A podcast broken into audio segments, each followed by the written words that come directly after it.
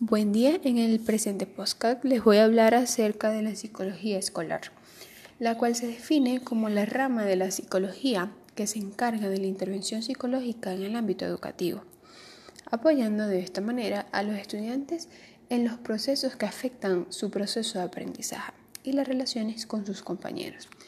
La importancia de un psicólogo escolar radica en que es un aliado tanto de los docentes como de los padres y estudiantes, es decir, es un aliado institucional ya que puede no solamente intervenir en el ámbito educativo, sino también en el ámbito personal, familiar y organizativo de la institución. Es decir, él puede tener una mm, eh, relación directa con todos los actores que hacen vida dentro de las instituciones educativas.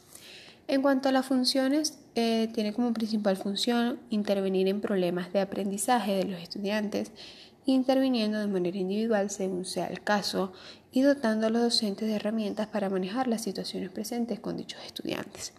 También se encargan de la orientación profesional y vocacional de la que requieren los estudiantes en, en un cierto grado, con el objetivo de clarificar proyectos personales y profesionales, guiándolos en su vocación de vida.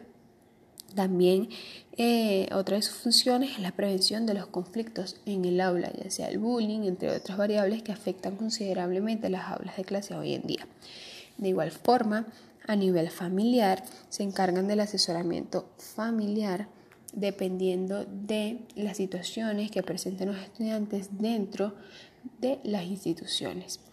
En cuanto al perfil profesional de un psicólogo escolar, este debe combinar habilidades eh, como el conocimiento teórico con técnicas, aplicar estrategias individuales y grupales, coordinar grupos interdisciplinarios y participar y colaborar en equipos de trabajo. Es decir, el profesional eh, de la psicología escolar debe estar capacitado para cubrir todas estas áreas. Muchísimas gracias.